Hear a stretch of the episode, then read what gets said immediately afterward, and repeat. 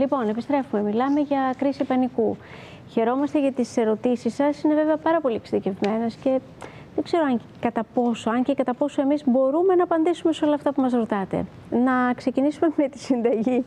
Ναι, μια κυρία είπε για το λαντόζ ότι παίρνει 20 μιλιγκράμμ λαντόζ αντικαταθλιπτικό Ναι. ένα την ημέρα για 7 μήνες. Αν προκαλέσει κάποιο πρόβλημα στην υγεία, επειδή τα παίρνει για πολύ καιρό και κάτι για τη δοσολογία των 20, αν είναι ικανοποιητική. Τέλος πάντων, α, α, αυτό είναι θέμα γιατρού. Εγώ δεν είμαι γιατρός, είμαι ψυχολόγος, αλλά από την εμπειρία μου ξέρω ότι καλό είναι να συνοείται κανείς με τον γιατρό ε, και να βρίσκουν μια κοινή άκρη μαζί. Ε, τώρα, για, ο γιατρός ξέρει ας πούμε, αν θα μου δώσει πολύ ή λίγο και ποιο και φάρμακο νομίζω θα ότι είναι το πρέπει να καταλληλότερο για μένα. επαναπροσδιορίζεται η θεραπεία. Γιατί νομίζω Σαφώς, ότι γράφει συνεχώς, 7 ναι. μήνες ότι παίρνει την ίδια Ναι, δεν είναι δοσολογία. πολύ όμως για το Α, αντικαταθλιπτικό. Δεν μας πειράζει, δεν ενοχλεί αυτό. Μπορεί να το παίρνει. Ε, τώρα, ο δείκτης ότι πρέπει να σταματήσω είναι η βελτίωση. Δηλαδή, αν τα πάρω ας πούμε, ένα διάστημα, ένα μήνα, δύο και νιώθω μια σταθερή βελτίωση, όταν σταθεροποιείται το να είμαι καλά και δεν έχω έντονες διακυμάνσεις προς τα κάτω. Ρωτάμε τον γιατρό μας μπορώ, και ρωτάμε τον μειώνουμε. γιατρό, αλλά το λέω και εγώ σαν άποψη, μπορώ να αρχίσω να το μειώνω. Καλύτερα βέβαια και με τη βοήθεια του γιατρού και με τη συμβουλή του. Αλλά το μειώνω εφόσον έχει σταθεροποιηθεί το να νιώθω καλά. Ναι. Και πάλι δοκιμαστικά. Και βλέπω με μειωμένη δοσολογία πώς αισθάνομαι. Τα πάω καλύτερα ή χειρότερα. Αν είμαι καλύτερα, μπορώ να το μειώσω κι άλλο. Και καλό μπορώ να το είναι να μειώσω κι άλλο και να το δουλεύω και με σταματήσω. τον εαυτό μου. Και όταν το σταματήσω, Μαρία, βλέπω πάλι τώρα που το σταμάτησα πώς είμαι. Καλύτερα ή χειρότερα; Ξαναλέω, Οπότε τα είναι φάρμακα δοκιμαστικό. κάνουν δουλειά, αλλά δεν αρκεί μόνο αυτή η δουλειά. Εντάξει, εγώ όμως είμαι πιο πολύ φίλος των φαρμάκων από ότι ο μέσος ψυχολόγος ή ο μέσος άνθρωπος. Δεν το βλέπω αρνητικό. Δηλαδή, αν είχα το πρόβλημα σε σταθερή βάση, γιατί το έχω περάσει μόνο για κανένα εξάμεινο, αν το είχα συνέχεια, θα έπαιρνα και χάπια. Θα έλεγα δηλαδή, με βοηθάνε; Αν να με βοηθήσουν, δώστε μου. Δηλαδή, ό,τι με βοηθάει, το θέλω. Και μετά βλέπω, αφού το παίρνω, είμαι καλύτερα, το συνεχίζω. Μάλιστα. Λοιπόν, ε, μια κυρία μας ομολογεί πως έρνει το πόδι της ε, ως ε, επιπλοκή, να το πω έτσι, από τέτοιου τύπου διαταραχές. Ε, Είναι υπερβολικό, είναι δική Και της κοίταξε, εκτίμηση. δεν, δεν μπορούμε να πούμε ότι είναι ο πανικός αυτός να σέρνω το πόδι μου στον πανικό. Ναι. Αλλά θα μπορούσαμε να πούμε ότι ίσως έχει μια ψυχογενή βάση αυτό. Αν έχουν αποκλειστεί τα νευρολογικά και τα σωματικά, τα μυϊκά δηλαδή, και δεν είναι ένα άλλο πρόβλημα, ε, αλλά είναι αγχογενές ή ψυχογενές, θα μπορούσε να συμβεί. Αλλά δεν είναι στην κατηγορία του πανικού. Το άγχος σωματοποιείται, αλλά μέχρι τέτοιο βαθμό Ε, Λοιπόν. Έχουμε παραλύσεις μελών. Παλιά τα διάβαζα στα βιβλία αυτά, αλλά μια-δυο φορές μόνο έχω δει κάτι τέτοιο Ναι. να γίνεται. Κρίση πανικού που προέρχεται από διαφωνία. Σε τέτοιες περιπτώσεις μια κυρία ομολογεί ότι λιποθυμάει. Και τι μπορεί να Ναι. κάνει; Κοίταξε, πάλι τη λιποθυμία δεν μπορούμε να την πούμε πανικό. Εγώ πάντα λέω στον κόσμο που φοβάται ότι θα λιποθυμήσει, ότι δεν θα λιποθυμήσει. Και δεν το έχω δει να γίνεται ποτέ. Δηλαδή, Όταν γίνει; σε πανικό λιποθυμία. Η λιποθυμία είναι κάτι άλλο, ας πούμε, είναι μια άλλη αντίδραση, ένα άλλο σύμπτωμα. Επομένως, ας, ας μην θεωρείς δεδομένο ότι προέρχεται από Μπορεί να κρίση είναι. κα- πανικού; Ναι, εντάξει, πάντα πρέπει να πάει στον νευρολόγο, να δει το του γιατρούς για να ψάξει. το ψάξει. Αν το έχει ψάξει και δεν υπάρχει κάποιο οργανικό πρόβλημα, μπορεί να είναι ψυχογενές. Ναι. Να, να βγαίνει δηλαδή από την ψυχολογία, από το άγχος ας πούμε. Είναι όμως και ένας μηχανισμός αντίδρασης. Δηλαδή, εάν έχει πρόβλημα στην επικοινωνία και όντως μερικές φορές ε, με μερικούς ανθρώπους βιώνουμε ένα πολύ έντονο αδιέξοδο, νιώθουμε ότι χτυπάμε το κεφάλι μας στον τοίχο, ότι δεν βγαίνει καμία άκρη και υποφέρουμε πάρα πολύ, είναι μια ενδιαφέρουσα αντίδραση απέναντι σε αυτή την οδύνη που προκύπτει από το αδιέξοδο της επικοινωνίας. Η επικοινωνία είναι αδιέξοδο, σβήνω, χάνομαι, δεν αντέχω άλλο. Και αυτό το κάνω μία πράξη και πέφτω πραγματικά κάτω. Δεν έχει να κάνει με τον πανικό, είναι μία άμυνα του οργανισμού απέναντι στην οδύνη.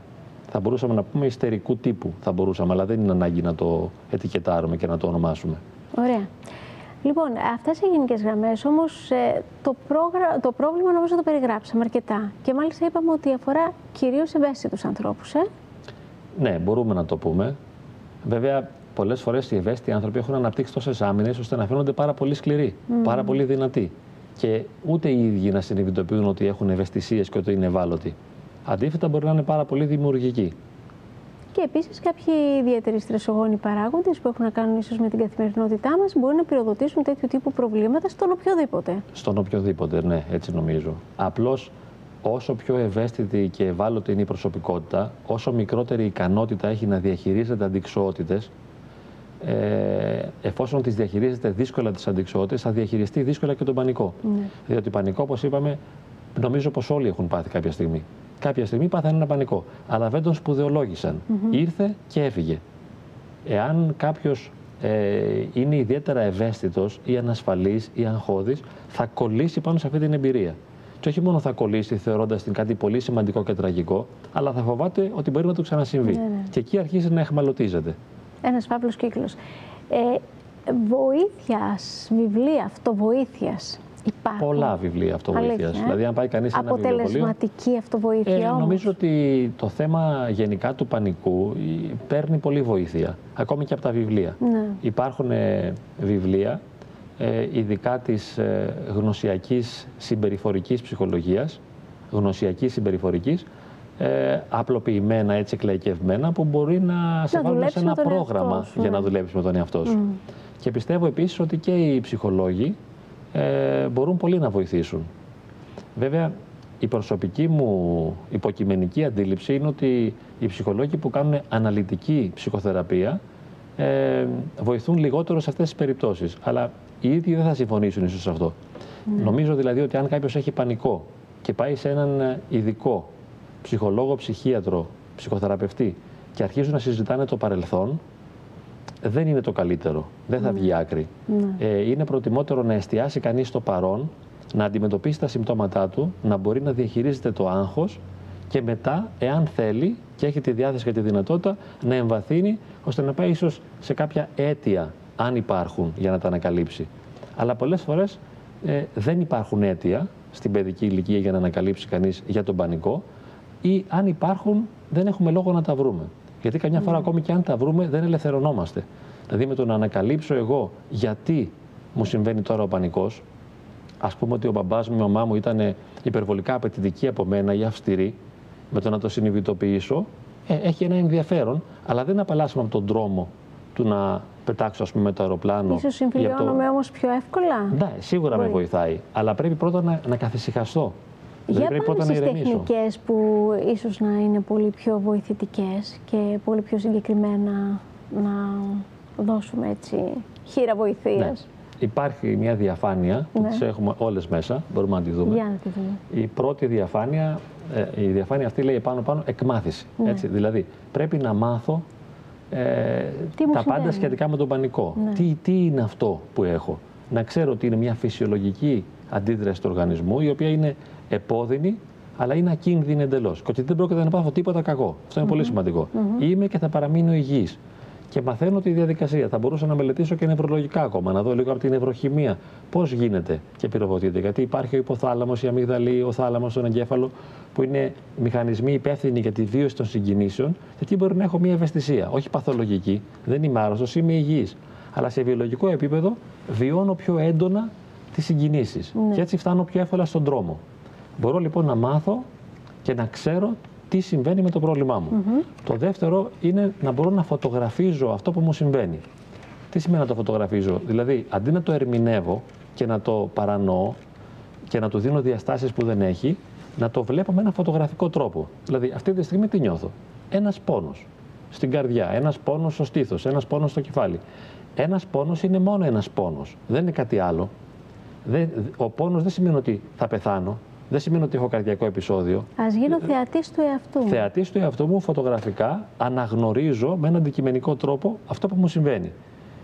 Ε, και τολμώ να το κάνω αυτό. Δεν θέλω να κρυφτώ, αλλά δεν ερμηνεύω. Έτσι, δεν δίνω άλλο νόημα και άλλη διάσταση σε αυτό που γίνεται. Μετά έχουμε το ημερολόγιο που μπορώ να κρατώ, όπου εκεί σημειώνω αυτό που μου συμβαίνει και υπάρχουν και κάποια μοντέλα για να κρατήσω σωστότερο ημερολόγιο, δηλαδή να πω πού βρίσκομαι, ποια μέρα και ώρα είναι και τι μου συνέβη, τι μου πυροδότησε δηλαδή τον πανικό, Ναι. τι ένιωσα στον πανικό, πώς σκέφτηκα εκείνη την ώρα και πώς θα μπορούσα να σκεφτώ και να νιώσω διαφορετικά. Εναλλακτικούς τρόπους δηλαδή. Εάν τα καταγράψω αυτά σε λίστες, μπορώ να βοηθήσω τον εαυτό μου. Να ξέρω δηλαδή πού και πότε τι έγινε, τι ένιωσα, τι σκέφτηκα και πώς αλλιώς θα μπορούσα να το αντιμετωπισω Αυτό είναι το ημερολόγιο. Μπορούμε να δούμε έτσι τη διαφάνεια λίγο ακόμα, επειδή τα, τα γράφουμε αυτά εκεί πέρα. Όπως είπαμε για την εκμάθηση, τη φωτογράφηση στο ημερολόγιο. Μετά είναι οι θετικέ ερμηνείες. Με βοηθάει πάρα πολύ ε, επειδή ξέρουμε και επιστημονικά ότι υπάρχει σωματική υγεία και εφόσον το ξέρω ότι είμαι σωματικό, σωματικά υγιής, να ερμηνεύσω με θετικό τρόπο αυτό που μου συμβαίνει. Και να πω ότι είμαι καλά, είναι εντάξει. Αυτό που είναι είναι ένας πόνος, δεν πειράζει, εγώ μπορώ να τα καταφέρω, είμαι υγιής, είμαι δυνατός, τα πάω καλά στην προσωπική μου ζωή, το ξεπερνάω, δεν έχω τίποτα. Ναι. Ε, κάνω συνεχώς θετικές υποβολές στον εαυτό μου. Πριν κορυφωθεί ο πανικός, είπαμε. Γιατί άμα κορυφωθεί, μετά δεν μπορώ να κάνω τίποτα. Στην αρχή όμως, αρχίζω να μιλάω και εγώ σε μένα. Από, από το υποσυνείδητο βγαίνει η ανασφάλεια και μου λέει Πεθαίνεις, χάνεσαι, σβήνεις, τελειώνεις. Και αυτό δεν το ελέγχω, αλλά είναι αυτόματες σκέψεις που προκύπτουν στο κεφάλι μου μέσα. Λέω και εγώ τα δικά μου. Ναι. Οπότε εγώ επιμένω. Είμαι δυνατός, είμαι υγιής, μπορώ να τα καταφέρω, το ξεπερνάω, δεν παθαίνω τίποτα. Και επίσης είναι οι τεχνικές χαλάρωσης που είναι ένα άλλο μεγάλο θέμα. Και πραγματικά, αν μας ακούει κάποιος φίλος που ε, βασανίζεται από αυτό, θα μπορούσε να μπει στην Google και να ζητήσει, πατώντας το όνομά μου, ας πούμε, να γράψει Νικήτας ε, Πανικός, θα μπει σε ένα, στο site και εκεί θα βρει τεχνικές χαλάρωσης με τη φωνή. Και στο YouTube ανεβασμένα, αλλά και σε MP3 που μπορεί να τα κατεβάσει από υπολογιστή, έτσι. Ναι. Και να, να μάθει να κάνει τεχνικές χαλάρωσης δύο-τρεις φορές την ημέρα, ώστε να είναι εξασκημένος, να μην το παθαίνει μετά. Να μην του κορυφώνεται. Μάλιστα. Έτσι. Λοιπόν, μας Και ήρθε το να τελευταίο, μείνει- να ναι, πω το ναι. τελευταίο, Ναι, την ναι. έκθεση. Ναι. Έκθεση, όπως το είπες και εσύ, είναι ότι εκτίθεμαι στο φοβικό ερέθισμα. Δεν το αποφεύγω. Δηλαδή, αν φοβάμαι κάτι. Θέλει θάρρος βέβαια, αλλά... Ε, εντάξει, με ένα μέτρο είπαμε. Δεν θα πάω να Γυρεύονται. σούπερ βασανιστώ. Έτσι, αλλά εφόσον είναι κάτι δημιουργικό για μένα, θα προσπαθώ να με παροτρύνω συνεχώς να αντιμετωπίζω το φοβικό ερέθισμα. Ναι. Και μπορώ πολύ να βοηθηθώ. Εντάξει, τώρα αυτό που λέμε δεν είναι ψυχοθεραπεία αυτή τη στιγμή, με την έννοια του ότι αν μιλήσουμε με ένα συγκεκριμένο άνθρωπο, μπορεί να έχει κάτι πολύ ιδιαίτερο να πει. Ναι. Μια σχέση που να τον βασανίζει, με τον σύντροφό του, με τα παιδιά του, ένας τρόπος ζωής που τον εξουθενώνει. Έτσι δεν είναι, προσωπικές αλλαγές. Πάντως είναι καλό να σταματήσουμε να φοβόμαστε για το ότι αυτό που μας συμβαίνει, συμβαίνει μόνο σε εμάς. Όταν το μοιραστούμε, αυτόματα το πρόβλημα νομίζω μειώνεται. Ε, είναι το πιο κοινό, το πιο συμφιλιωνόμαστε. συνηθισμένο. Δεν υπάρχει δηλαδή πιο κοινό πρόβλημα από, από τον πανικό. Όπως είπαμε, είναι τόσο απλό. Κορυφώνεται το άγχος. Μπαίνουμε σε ένα συναγερμό. Πού είναι το πρόβλημα; Και να συνειδητοποιήσουμε ότι είναι μια απόλυτα υγιής συμπεριφορά, μια υγιής εκδήλωση του οργανισμού. Δεν υπάρχει κάτι για να μας ανησυχήσει σε όλο αυτό.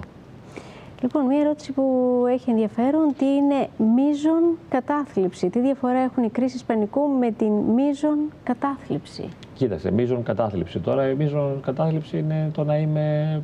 να έχω πολύ έντονα συμπτώματα κατάθλιψης. Δηλαδή, Ναι. απώλεια ενέργειας, εξάντληση, απώλεια ενδιαφέροντος για οτιδήποτε, Και πώς έλλειψη συνδέεται με νοήματος. την κρίση πανικού αυτό; Ε, ή θα μπορούσε να συνδεθεί. Αλλά μ, μπορούν να συνδεθούν πολλά το ένα με το άλλο. Δεν είναι ότι το προκαλεί όμως, ότι ο πανικός θα προκαλέσει μείζον κατάθλιψη ή η κατάθλιψη θα προκαλέσει ε, τον πανικό. Είναι ανεξάρτητα προβλήματα. Μάλιστα. Δεν θεωρείται καν αγχώδη διαταραχή η κατάθλιψη. Λοιπόν, επίσης, μια φίλη τηλεθεάτρια μας λέει ότι όταν οδηγεί αισθάνεται τρέμουλο στα πόδια. Δεν δίνει όμως περισσότερες λεπτομέρειες, επομένως δεν ξέρουμε τι Ναι. Όχι, θέλει να πει. εντάξει, αφού νιώθει Από το τρέμουλο στα φόβο; πόδια, μπορεί να είναι από το φόβο.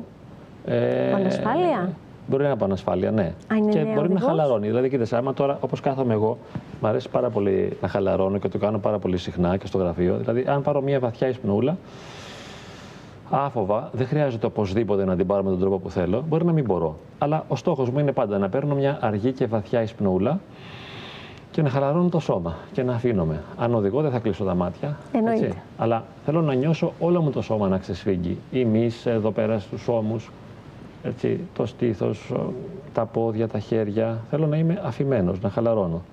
Αν μπορώ να αφήνομαι και αν σκεφτώ θετικά, τότε το, το έχω νικήσει. Είναι πάρα πολύ απλό. Κατεβάζω τους τόνους δηλαδή. Και λέω μέσα μου, είμαι δύναμη. Μπορώ να τα καταφέρω. Αυτό που το ξέρω. Αν έχω διάγνωση πανικού, σημαίνει ότι είμαι υγιής. Και σημαίνει ότι δεν πρόκειται να πάθω κακό. Αφού λοιπόν είμαι υγιής και δεν πρόκειται να πάθω κακό και το ξέρω, το λέω στον εαυτό μου. Χαλαρώνω, relax, ησύχασε, είσαι καλά, είσαι δυνατός, όλα πάνε καλά. Και κάθε φορά, ενώ οδηγώ, μπορώ να πάρω την εισπνοή και να χαλαρώνω το σώμα και να λέω Είμαι δύναμη. Ενώ Χαλαρώνω, οδηγώ. ησυχάζω. Ναι, δεν θα κλείσω είναι- τα μάτια. Δεν είναι Θα- ρηψοκίνδυνο να είμαι Όχι, χαλαρός κοίταξε, ενώ δεν θα οδηγώ κάνω που θέλω βαθιά- σε εγρήγορση τα αντανακλαστικά μου. Σαφώς, αλλά δεν θα κάνω βαθιά χαλάρωση. Όχι στην εθνική, τέτοια πράγματα. Οπουδήποτε κι αν είμαι, κοίταξε. Λέω, Α, παίρνω με την φοβίζει. εισπνοή και ξεσφίγγω και λέω χέρια, πόδια, ώμοι, κοιλιά, πώς είμαι. Μήπως φύγω με κάπου. Θέλω να είμαι χαλαρός. Όσο μπορώ, αφήνομαι λοιπόν. Ξεσφίγγω το σώμα. Και λέω τις θετικές λέξεις. Είμαι δυνατός. Μπορώ. Τα καταφέρνω.